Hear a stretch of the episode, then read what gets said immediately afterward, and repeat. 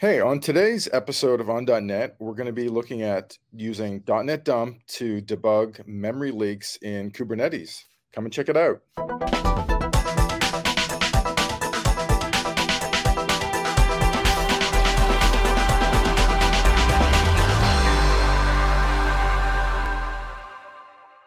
Welcome to another episode of the On.NET Show. Today we're going to be talking with Mike again about debugging memory leaks in .NET apps. Mike, thanks for being on the show again. How about you uh, quickly reintroduce yourself?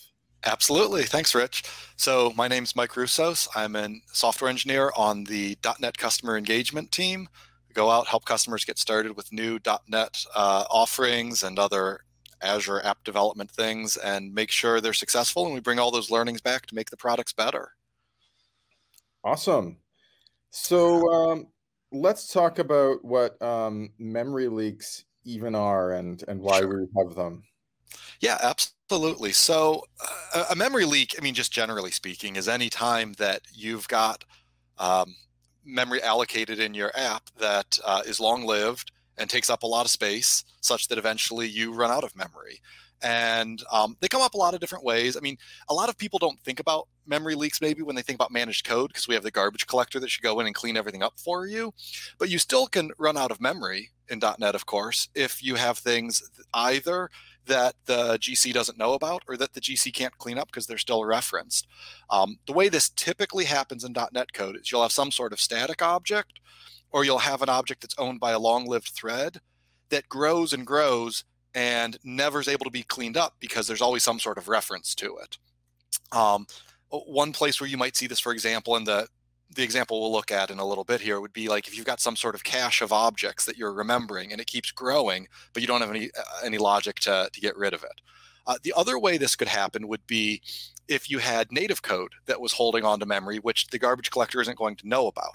So if um, some component has used like the Marshal class to allocate memory, or if you're interoping to native code and it allocates something, the garbage collector doesn't have any knowledge of that. And so now it's up to that code to dispose it. Uh, I've seen issues before where um, code wasn't disposing properly, and so the um, the cleanup code wasn't running, and, and stuff was just hanging around, uh, you know, allocated in native code uh, indefinitely. It's like th- th- those are the sorts of things we're looking for. Makes sense. And I, I guess some of it, I, I hesitate to use this term, but it might break out into like unintentional and intentional. Yeah, yeah, that's uh, true. Uh, because I mean, obviously, no one creates memory leaks intentionally. No, but um, like some of these are the unintentional ones where it's like, yeah, the dispose logic wasn't quite correct, and you know, I did something incorrect and accidental. But other ones are well, you know, your your code is just growing this cache forever. Yeah. Like it was dictionary, yep. and you just constantly add things to it, and you clearly never thought about removing it. So in that sense, it's intentional. Right. Yes, exactly. Uh, yeah, and I guess you probably see both categories with we do we do i actually think the intentional ones come up more often when i'm working with customers um, because you know people will think oh yeah we're just going to store because the thing is there's always this trade-off between memory usage and sort of throughput. And so people a lot of times will say, "Hey, well, we're gonna we're gonna keep this in memory so that we don't have to recalculate it, we don't have to retrieve it again." But uh, if you're not careful, then you end up um, running into the the opposite problem, where okay, well, things are going really fast until they stop, and uh, so that's probably the one that comes up more often. But you you do see both. You see situations where someone just forgot to clean something up, and uh, uh you hit that as well. Also, uh, before we kind of dive deep, would you say that the move to the cloud kind of changes the game here? Like I, I, I remember back in the day, you know, both both at Microsoft and also with the customers that we would talk to, you talk about like, you know, we're going to procure this server and it's going to have, you know, umpteen gigabytes of memory, and so everything will be awesome. But um, you know, in the cloud, that you know where you're paying for every aspect of the machine that you're using on like um regular basis every minute um yeah. presumably people have more sensitivity to these large caches they do um the, it's definitely more of an issue i mean like you said it used to be if um, this app was crashing after running for a week, like, well, double the RAM in the machine. Now it lasts two weeks. like that, that solution doesn't work when you're in the cloud because people are very sensitive because uh, that RAM is is money. Uh, especially when you start talking about containerized solutions, it's common to want to pack a lot of containers onto one host.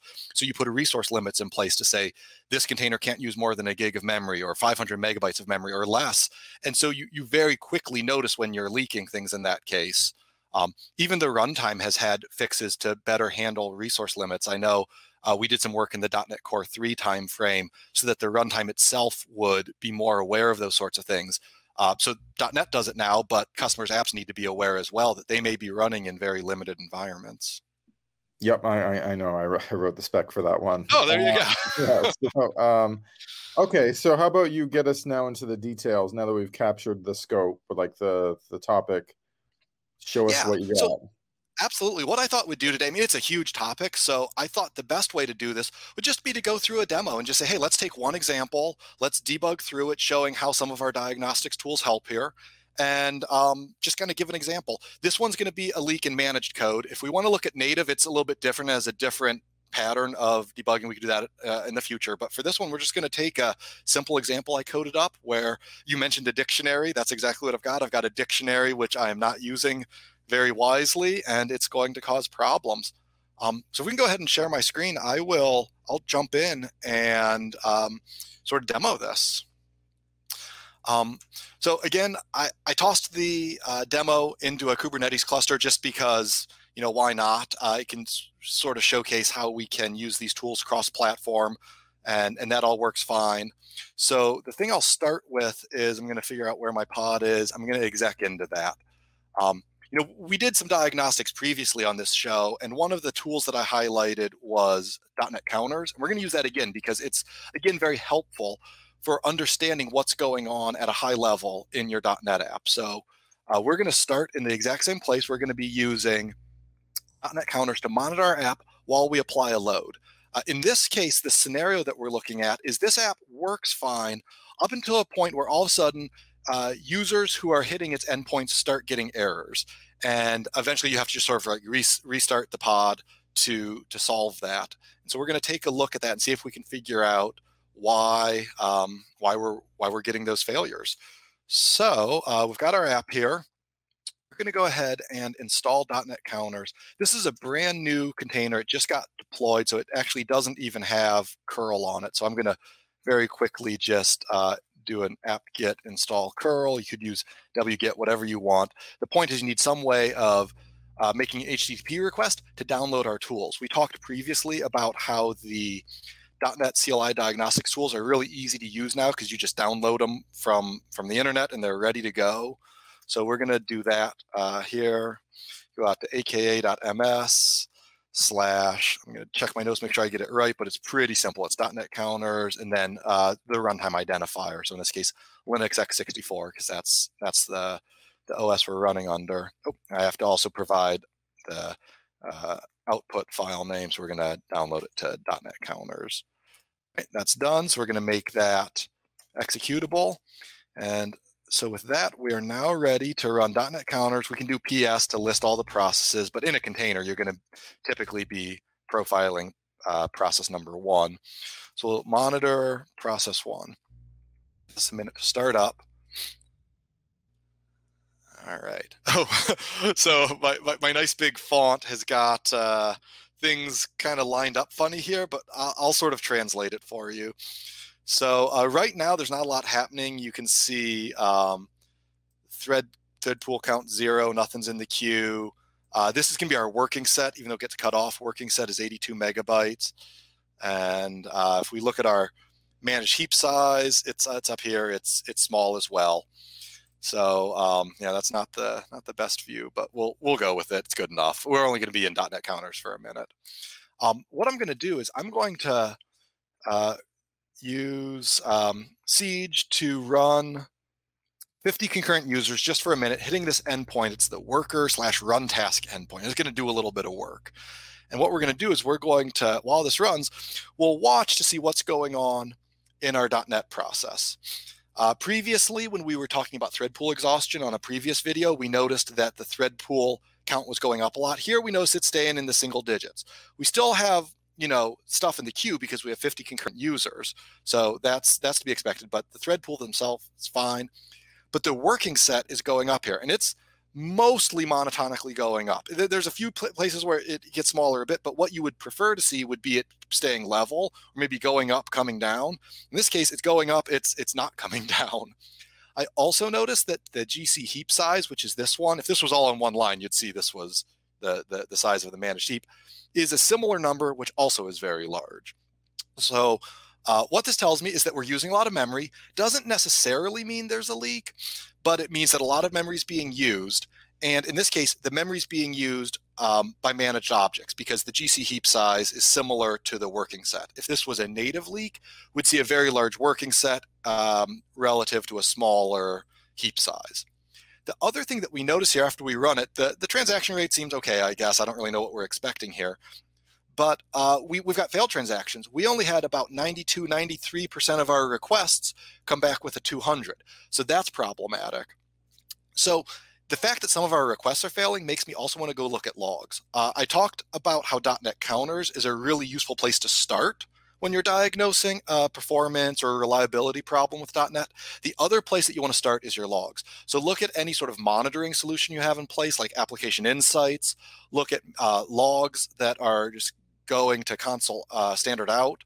Uh, because a lot of times when requests are failing, you'll be getting errors, warnings, something like that in your diagnostics. And it's going to sort of be a clue as to what's happening. So in this case, we've noted that a lot of memory is being used, a lot of managed memory is being used.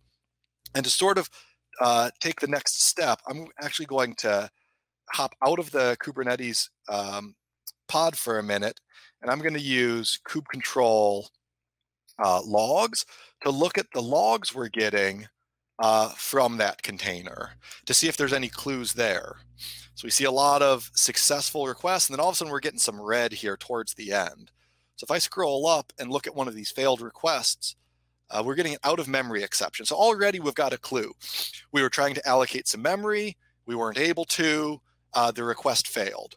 And already this is enough where we could start looking at this call stack to see where this memory is being allocated. It doesn't mean that this is the place that's leaking, but the fact that it's trying to get memory means there's there's a chance it is, and so it's worth looking at. But at the very least, we see an out of memory exception, which is unexpected.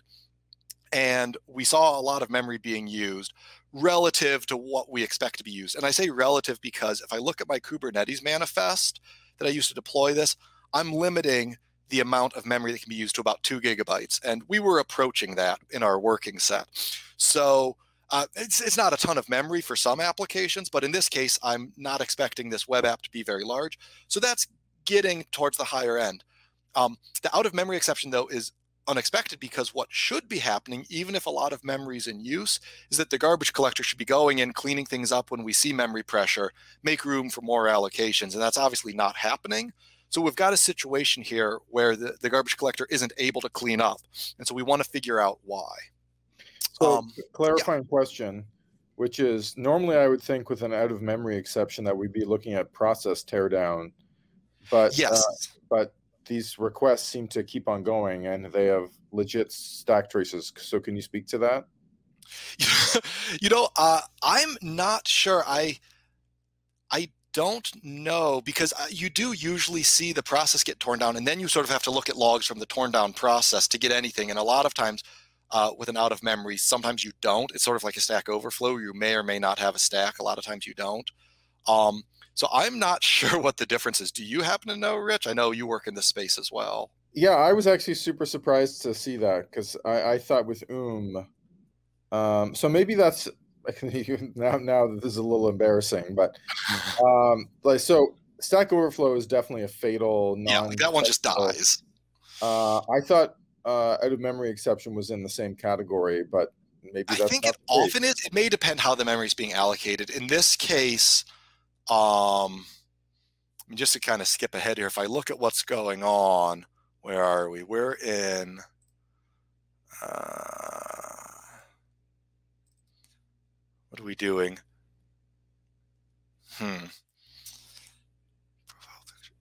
Yeah, I don't see anything obvious going on at that. we, we, don't need to belabor this point. It was just Anyhow, that popped out. Something but yeah, it's it's a good question. I actually wondered that as well, and and I will tell you that um, I've run this demo a few times to sort of prep, and I'd say about ninety percent of the time it fails like this, and about ten percent of the time uh, the the process tears down. And so my theory is that it depends what sort of allocation was happening and um, whether whether the runtime's able to uh, catch that or not. There are certainly cases where you can't. You're you're correct. Well, we'll we'll ask Maoni after the show. Yeah, yeah Maoni can educate us, and we'll we'll we'll give an update.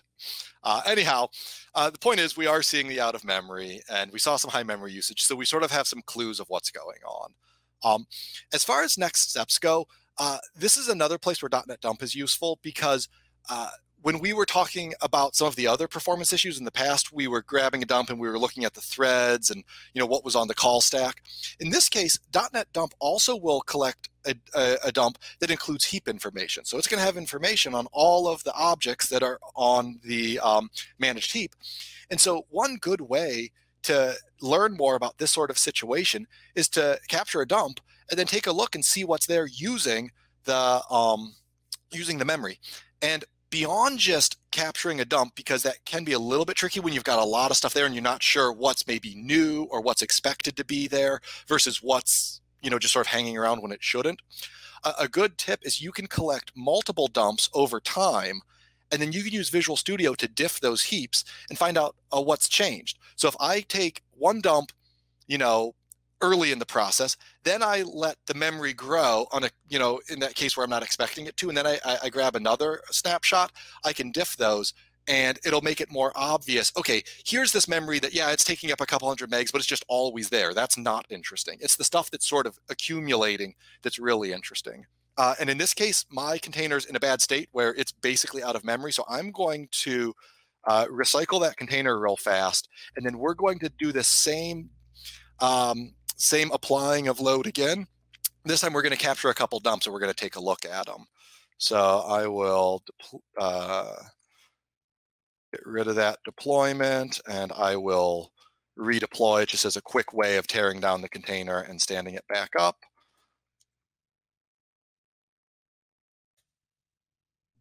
Yeah, here you're kind of just proving one of the the benefits of containers. Yeah, right. Because uh, there we go. It's it's it's standing up again and it's all ready to go, brand new. Uh, so yeah, it's it makes it easy. I mean, if, if this was on a server, you'd, you'd you'd kill the process, restart it, but um, you know, it makes it makes it so easy to do when it's in Kubernetes like this. Um, so once again, I'll I'll hop in there, and we'll uh, this time instead of installing .NET counters, I'm going to go through that same exercise, but I'm going to install .NET dump. Um, occurs to me I should have uh, had had curl already uh, installed in my container image that would have saved us a, a minute here but it, it, it installs pretty quickly so pro, pro, tip you you on recent debian and ubuntu versions you don't need to type the dash get. Just oh there you go. by itself. just apt install. Yeah that's the new way. I will i will try that then. Yeah. Cool. All right so uh let's go ahead and i mean we, we don't really need a different folder, but it doesn't hurt to just keep things organized. Uh, and then we'll pull down, in this case, it's going to be .NET dump. And here. Okay. So now what we'll do is we'll do the .NET dump uh, collect, and we give the, the process ID. I'll go ahead and, and, kick this off again. So sort of early on in this process, I'm gonna run this. It's gonna capture a dump, and I'm gonna wait a little bit.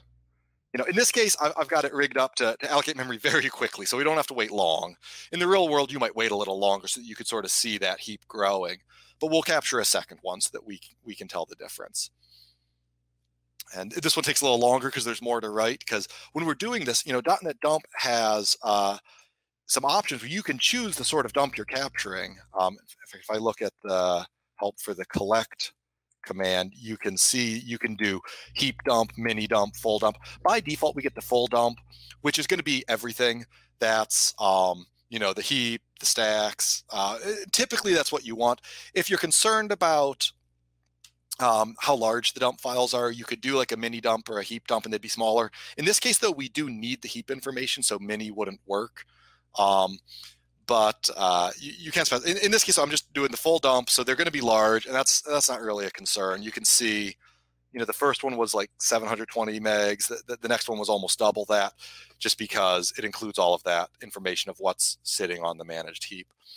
Uh, so as before then, I'm going to pull these over to my Windows Dev machine because you can look at these in Visual Studio, even though they were captured on a, a Linux container, which is really nice. It's, it's, it's a cool feature of VS.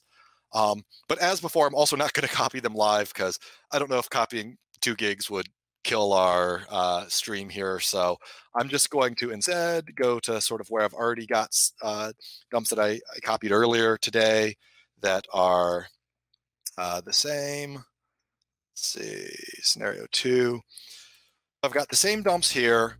Uh, I renamed them to Managed Leak 1 and Managed Leak 2. The Managed Leak 2, of course, being the one that was taken a little bit later. I also have in this file, I copied the uh, apps PDB out of the container as well, just using a kube control copy, uh, because it's useful so that we can have the symbols for our app and know what line number things are happening on.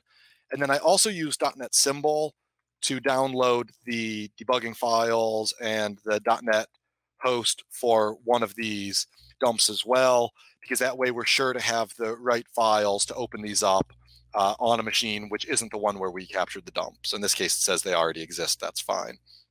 Um, so we've got our dumps. Let's go ahead and take a look at them. So I'm going to open up Visual Studio and we'll check it out. Like I said, um, this is going to be similar to what we did last time. And um, the the text is probably going to be a little small here because I don't know of a good way to zoom in Visual Studio outside of just changing the font of the editor, which is not what we're doing. But we won't be in here too long, so I'll sort of explain what we're looking at, and we'll we'll we'll go from there. So when we open up the the dump file, previously in our in the other video that we did a, few weeks ago we did debug with managed only to sort of jump in look at the different threads and what was what was going on. This time i'm going to use debug managed memory and that's going to give us that that heap view. So i'll open that up. All right. So then what we've got here is it is showing us all of the objects on the managed heap now you've got a couple filters you can play with. A lot of times just my code will be enabled by default. I find sometimes this is useful, sometimes it's not, sometimes it hides stuff I want to see. So kind of play around with both ways. Uh, same things with collapse small object types. This will uh, take any objects that take up only a very small portion of the heap and it will just lump them in with whatever object is holding on to their reference. And so this is a way of sort of focusing just on particular uh, large objects. And again, you can sort of turn that off or on, see what happens. In this case, it because this is a contrived scenario, it I mean, just sort of glancing at this, we can immediately see that there's tons of memory being used by byte arrays. But in some cases, it might not be so obvious.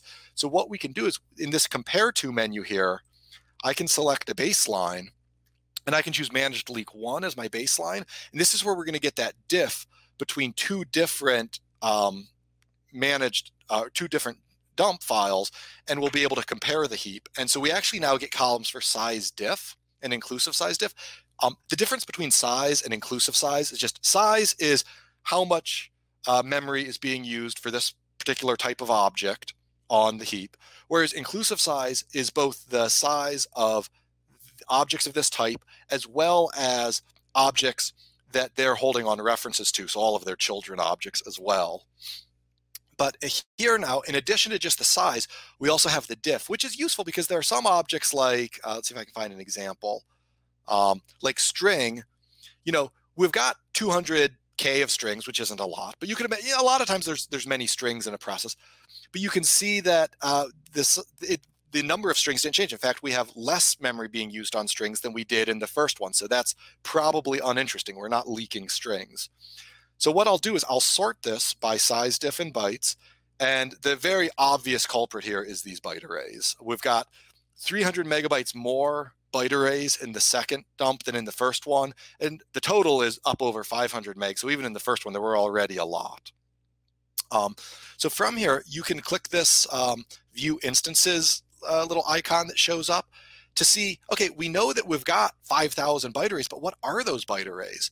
So in here, it's going to list all of those instances, and you can um, even right click and add to your watch window. So now if I come down here and look at my watch window, well, here's the byte array. In this case, that's not super useful because it's just a bunch of random bytes, but it's pretty common in scenarios I've helped customers through to have strings in the heap possibly even being the thing that's leaking. You come here, you can look at that string and you can get a clue about where it's coming from. You might recognize, oh, the contents of this string look like a response that we get back from some dependency that we make an HTTP request to. Or, oh, this, this string is this file that we were loading from disk. Why is this still hanging around? Or whatever. In this case, it's just a bunch of random bytes, um, though it's exactly 100K random bytes, which um, might be a clue. But um, okay, that, that, that's that's what we've got there. The other thing we can look at um, in this view, where you can look at these different types of objects, is we have the paths to root uh, view, which shows why this um, object is still around and hasn't been cleaned up. Like what's what's holding it, holding the references to it, and you can sort of walk up these trees until you get to a, a GC root, so you understand why uh, why this thing hasn't been cleaned up. So in this case, we walk up a little bit and uh, I know the font small here, but we see there's one instance of a concurrent dictionary of GUIDs and byte arrays that's holding the reference to all 5,000 byte arrays. And so there's something on it, and it's, it's labeled local variable. So Visual Studio is telling us that in our app, we have a local variable. It's not a static in this case, so it's on some sort of long running thread. But we've got a local variable that's a concurrent dictionary that has just a ton of large byte arrays in it, and that's why we're out of memory. Now, typically Visual Studio would also show you which type this uh, concurrent dictionary is owned by. But uh, in this case, I think we're actually running into a bug. I sent this dump over to the VS folks earlier in the week when I was kind of prepping this this content, and they confirmed that this is a bug. It should be showing that, but it's not. So they're going to be getting that fixed. But I think it's okay because actually is an opportunity for us to show some other ways that you can look at these heaps, which are pretty easy if you don't want all of the features of Visual Studio. And it also helps because I know this is super small on the screen. One of the other things you can do is you can take the same dump and you can open it using a, a, number of other debuggers. You could use something like WinDBG. On Linux, you could use LLDB, or you can use .NET Dump itself to analyze the dumps that .NET Dump captured. So I'm going to show that real quick because that's going to let us track even farther back what's holding on to all of these byte arrays that have become problematic. So um, what I'm going to do is I could do this on my dev machine, but because I'm doing it with the .NET Dump tool on the command line, one of the really cool things about that is I can do it right in the Linux environment if I want to. So if you're debugging something, you capture a dump on your in your Linux environment. If you just need to check something quick and you don't need uh, all of the power of Visual Studio, you can just use .NET Dump right there to um, to, to crack open the dump and see what see what you need. So I'm going to connect to my uh, pod again. I'm going to jump back over into that, that tools folder. And then from here, uh, we can run .NET dump, but instead of doing the um, collect command, we're going to do .NET dump analyze, and we're going to pick that dump file. And now we've opened up the dump file using .NET dump in my Linux container, and we can use SOS commands to debug it. So like, for example, CLR stack will show us the stack of the, the current thread that we're on, which in this case is uninteresting, but it's a quick way to make sure that debugging's working. Uh, if you're not familiar with SOS commands, SOS is a set of extensions that allow you to debug managed code. And if you go out to the docs for .NET Dump uh, on docs.microsoft.com, we've got a real nice list of all of the SOS commands that are going to be useful. Uh, you also can type help inside of .NET Dump Analyze, and we'll list them all there as well, so you can familiarize yourself with what the different options are for when you're debugging on the command line with SOS. In this case, we know that our heap has grown large, so we might start with a e heap-gc to look at the GC heaps and get information on them. So we get information on where the Gen 0, 1, and 2 heaps are. We get information on how large they are. We get the large object heap. Again, uh, I've got a lot of wrapping going on in this window, so it's kind of hard to read this table. But um, I'll sort of direct you to the large object heap is uh, quite large in this case. We've got allocated size and committed size.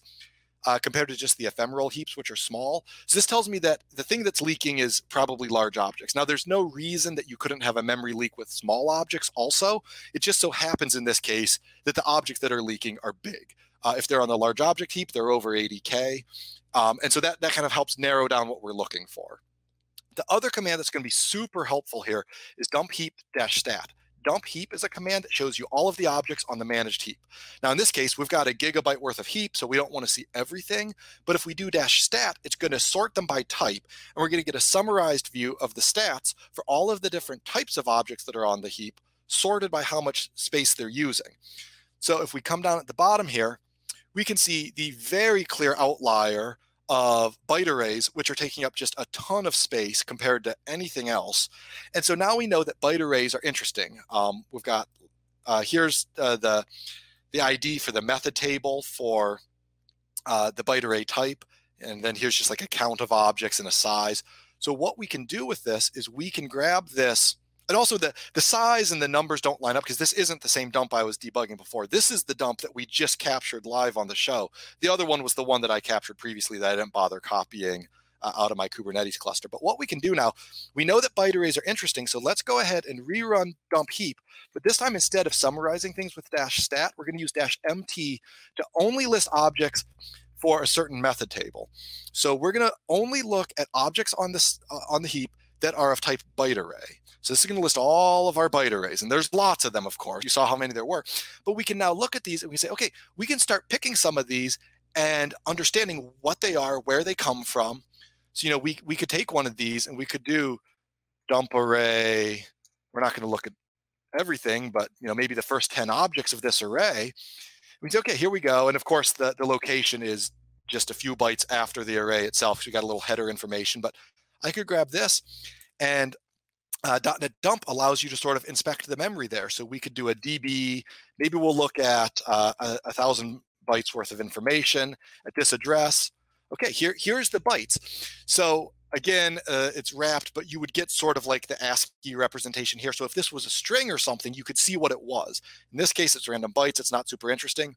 What is really valuable for this scenario is the gcroot command.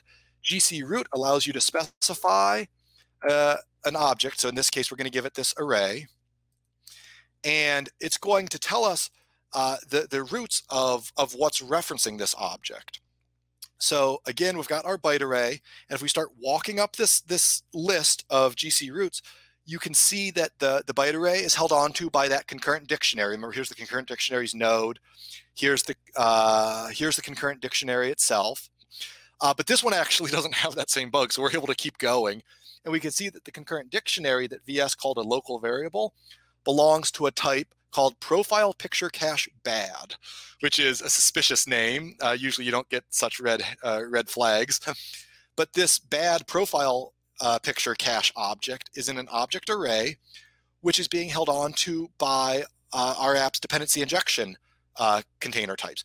So what we can start to piece together here is now we have an idea what that long running thread was that was holding this. This is something that's in our DI container. So somewhere in our DI container, there's a collection of objects. Amongst them is something of type profile picture cache bad, which has a single concurrent dictionary, which has thousands of byte arrays in it that have used up all our memory. So at this point, we know enough. We can come over into our app. We go into profile picture cache bad.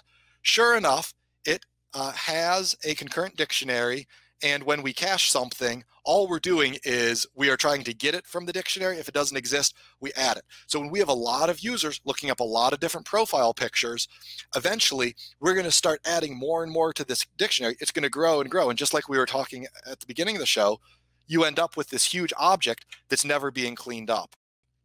If we look in our startup class, you can see that we are registering that uh, cache as a singleton. So it just got the one instance and it just lives forever and, and, and grows huge. I also have here profile picture cache good. I have a, a different endpoint on this API that does this in a way that's not going to cause problems. And what we do there is we use IMemoryCache out of the Microsoft Extensions caching memory package. And this is a cache that works very similarly to just having a concurrent dictionary, but it also gives you the ability to set size limits and expiration times. So I'm able to set this up so that now I'm able to add something to the cache. I specify how large it is because when I set up my cache, I can say this should never be more than, in this case, I'm saying 100 megabytes because I'm saying that here size can be measured in bytes. Uh, you can determine that yourself. So, so we, we say um, this, this cache is never going to grow larger than a certain size. Otherwise, things will get evicted from it. And things won't live in the cache longer than five minutes. After five minutes, they're going to be marked as expired. And so if we need to, we can clean them up to uh, recover some memory.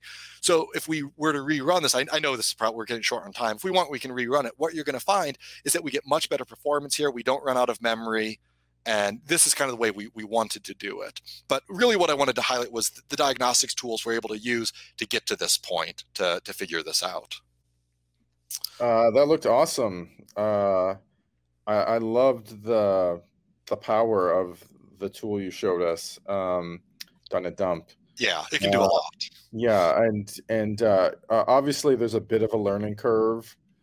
Um, there is, that, but um, like the fact that it was able to show you those GC roots in a yep. way that very much aligns with your source code. I mean, it was basically kind of like a stack trace, even even though it's yeah, yeah, it, it, feels very similar. Yeah, and um, right. Once you saw that it was like okay it's super obvious what what's going on.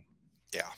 So awesome and all cross platform it is yeah exactly this uh, just works if you if you can ssh into the machine you can run net dump and you can do all your analysis mm-hmm. or docker exec or docker exec that's right yeah yeah awesome well uh, this was another great kind of um, you know addition on the diagnostics journey that you've been taking us on Awesome. Yeah. Hopefully it's helpful. I, I, I think it will definitely be helpful for people. Uh, their their examples though are probably not going to be quite as contrived and they're not going to have a gigabyte of byte arrays and nothing else on the heap but yeah. it, hopefully the same techniques will work. It'll just take them longer than 10 minutes to figure out. They'll spend an hour on it instead of 10, 10 minutes but these are the same things we do with customers who have actual issues with their production environments and, and, and we're able to make progress. So i feel pretty confident that that customers will be able to to get to the root of their problems. Uh, totally okay well thanks uh, again for being on another episode of the on.net show. And yeah. um yeah and i hope everyone who watched this enjoyed the show. Thanks mike. Thanks rich